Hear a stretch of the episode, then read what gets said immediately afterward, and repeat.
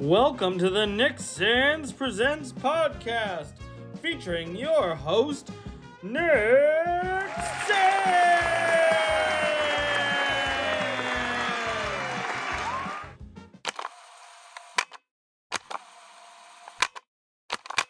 Hey, how's it going? Oh, really? You're bored and want to listen to me rant for 15 minutes? Well, boy, are you in luck. Go ahead, grab a seat, because I'm going to let you know something that's been on my mind for a little bit. In the last decade or so, the internet, and especially social media, has become everyone's favorite scapegoat. Just like video games in the 90s, it gets blamed for pretty much everything wrong in our society, usually on social media and by people who spend too much time on it. So far, I've seen it blamed for destroying our children, destroying our democracy, destroying our attention spans, and destroying our will to live. I'm not even going to touch on any of those or even try to refute them. If you can't look at the hellscape that lays before us and see the bleak future we are set to inherit, and understand why it might be difficult to wring some hope or even a desire to participate out of the situation, I'm not the guy who's going to be able to explain it to you.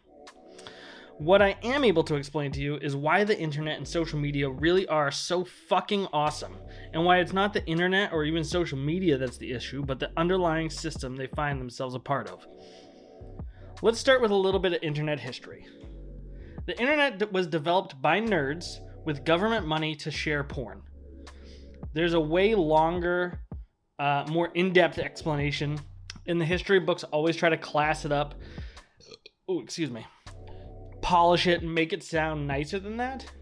But at the end of the day, nerds wanted to see boobs and they weren't going to leave their homies on the other side of the country hanging. So the internet was developed using government grants by very smart but very normal college kids or, you know, at least as normal as the nerdiest nerds at MIT can be. If you want more information on this, I'll link a book below that's sort of about the history of the internet that I found very interesting. Um, and it basically backs me up on this. So go check it out if you don't believe me. What else grew out of the minds of very normal college kids? Social media. Social media more or less started as a way to hook up with strangers on the internet. Not just any strangers, hot strangers. It was a place where beautiful people went to find each other to fuck.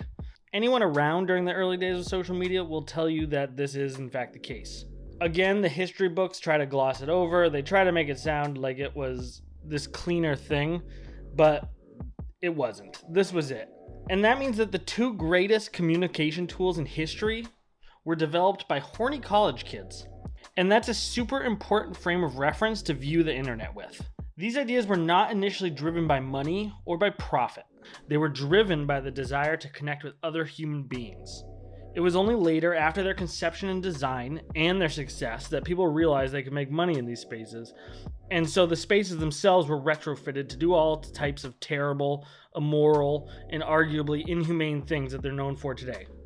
But I think it's important to remember that while they maybe didn't have noble intentions going into it, a lot of the things that you might consider evil, the massive data collection, uh, the spying, the illegal surveillance, all of those fucking crazy things that you hear about didn't show up until way after these platforms and these systems were already in place and developed.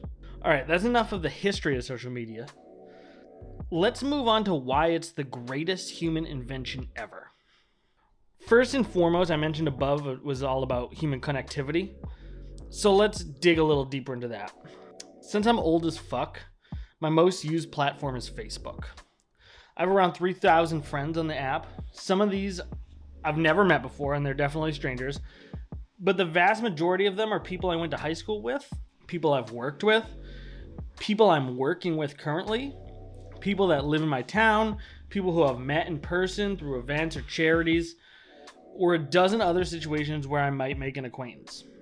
The vast majority of these people I would have never spoken to again after our initial point of contact, regardless of our connection or chemistry. A great example of this is yesterday I met a guy on the rail trail while I was on my walk and we started talking about his electric skateboard. And when I got home, I managed to find him online. I added him and now we're friends. Even 15 years ago, me and him never would have talked again. Or at least not likely. We probably maybe we would have run into each other, but now we have this opportunity to to really connect in a way that's never been um, available before. And that's true with the vast majority of the people that I'm friends with online. I never would have spoken again to most of the people from high school, you know, a lot of people from old jobs. If you go back 30 years, most people, upon graduating their highest level of education, would lose touch with most of the people that they had made friends with almost immediately and would maybe get to see or speak to them one or two more times in their life. But most likely, they just never would have spoken to them again. If you're around my age, 35, think back to how many friends did your parents really have when you were growing up? Mine probably had like three. And those were people that they worked with. Maybe some of you remember parents having like 30 or 40 acquaintances that they would see one or two times a year at a party.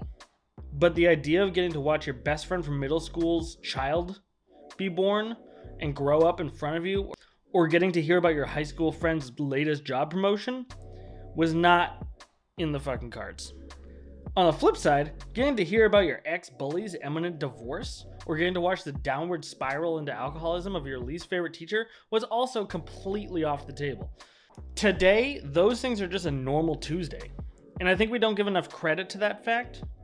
Maybe we don't get as much face to face time as we would like with the people that we connect with, but we never did before either. What we do get is to see the people that we cared about at one time or we do care about currently continue to grow and thrive and we also get to watch our enemies crumble to dust just like we always hoped. And i think that that's something to really latch onto. I don't know i feel like i really cherish a lot of the friendships i've been able to cultivate through social media over the years and without the internet i never would have gotten the opportunity and that doesn't even include friends of mine who I met through online gaming platforms or online specific who have never met in person, who are scattered across the country and across the world, friends of mine who live in places I've never been and probably will never go. We are more connected to our world than we have ever been from the past. And I think that more than anything outweighs any con you can come up with about social media.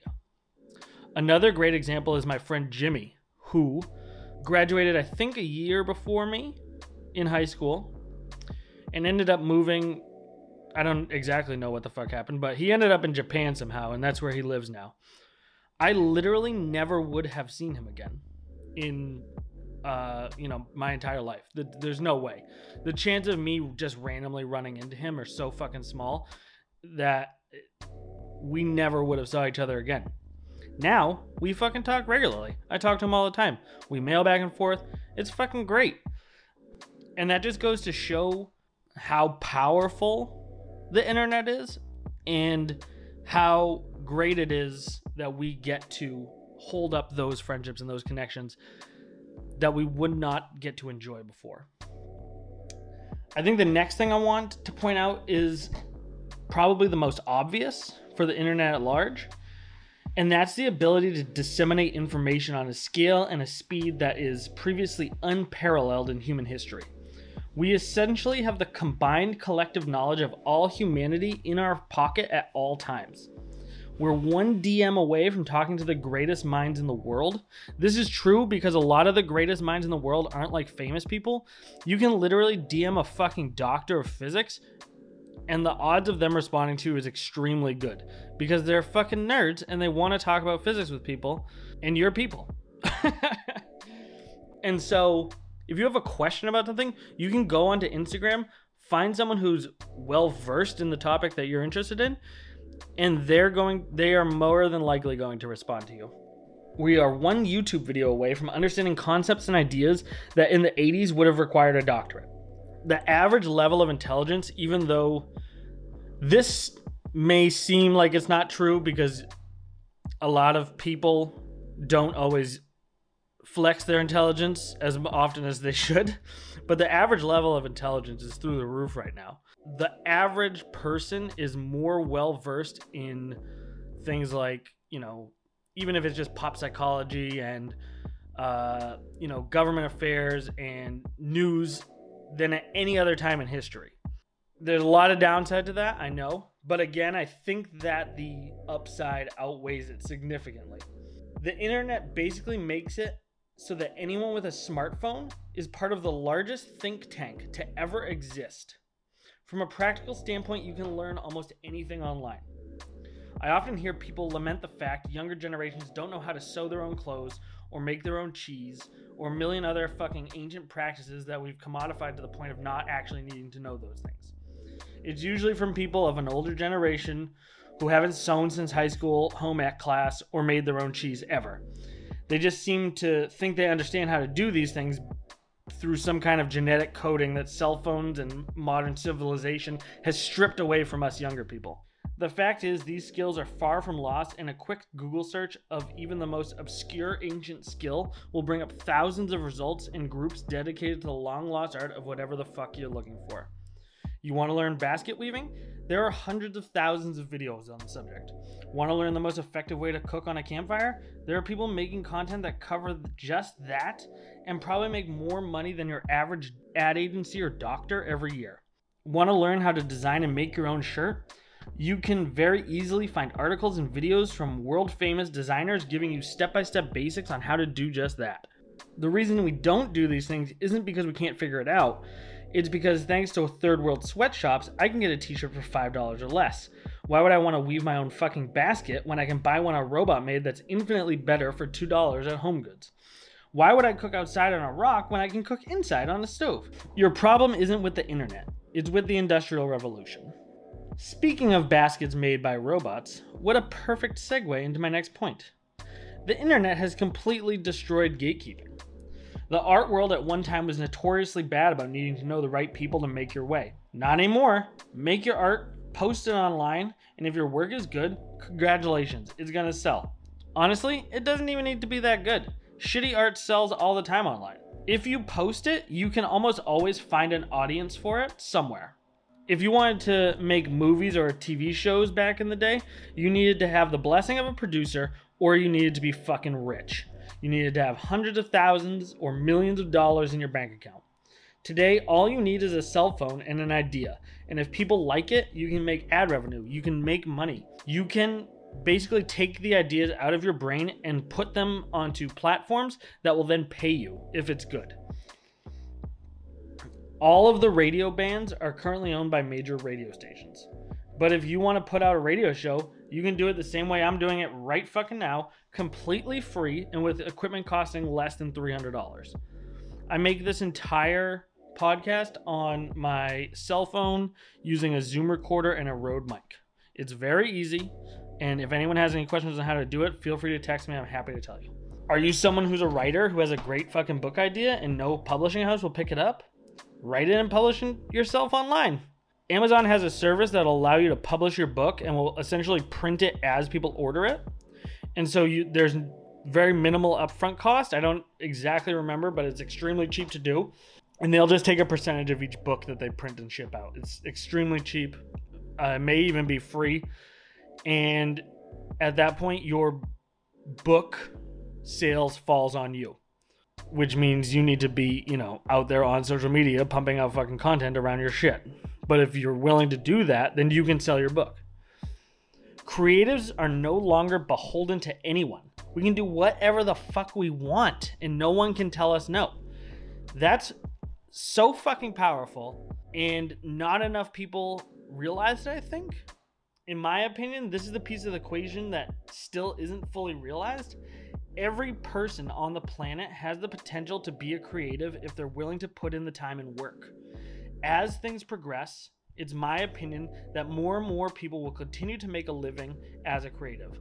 And those titans who, until recently, controlled the creative spectrum will completely wither away and die.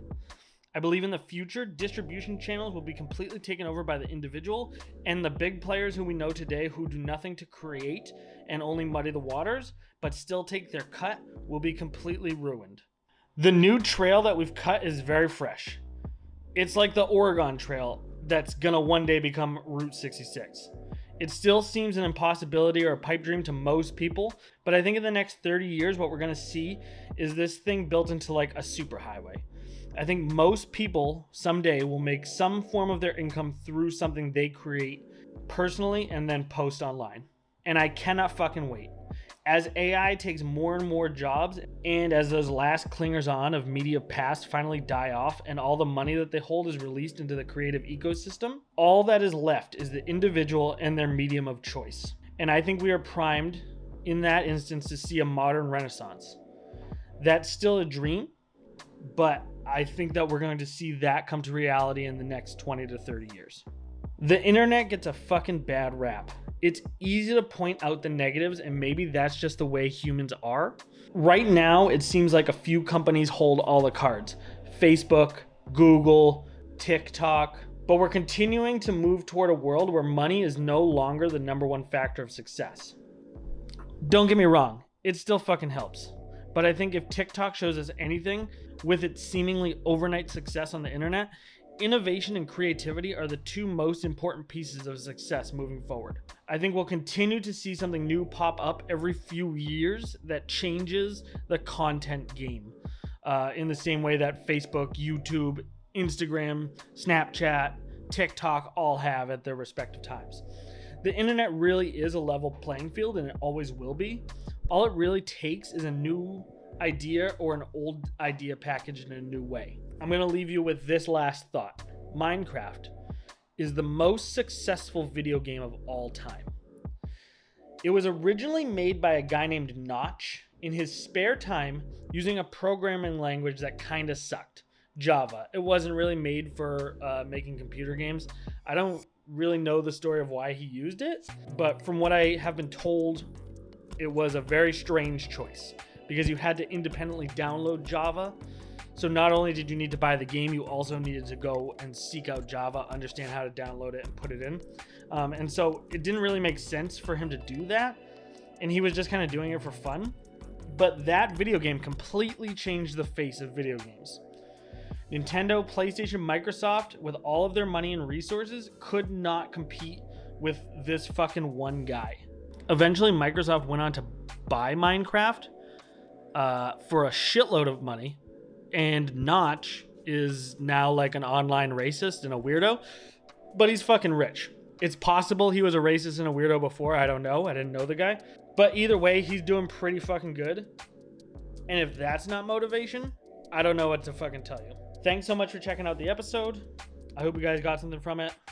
If you're in New England and you need some photography or videography services, please feel free to give me a call. I also edit people's podcasts, which, even though it's not my main focus, is somehow my main form of income.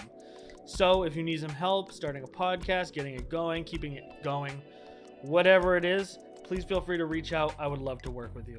Until next time, guys, thank you so much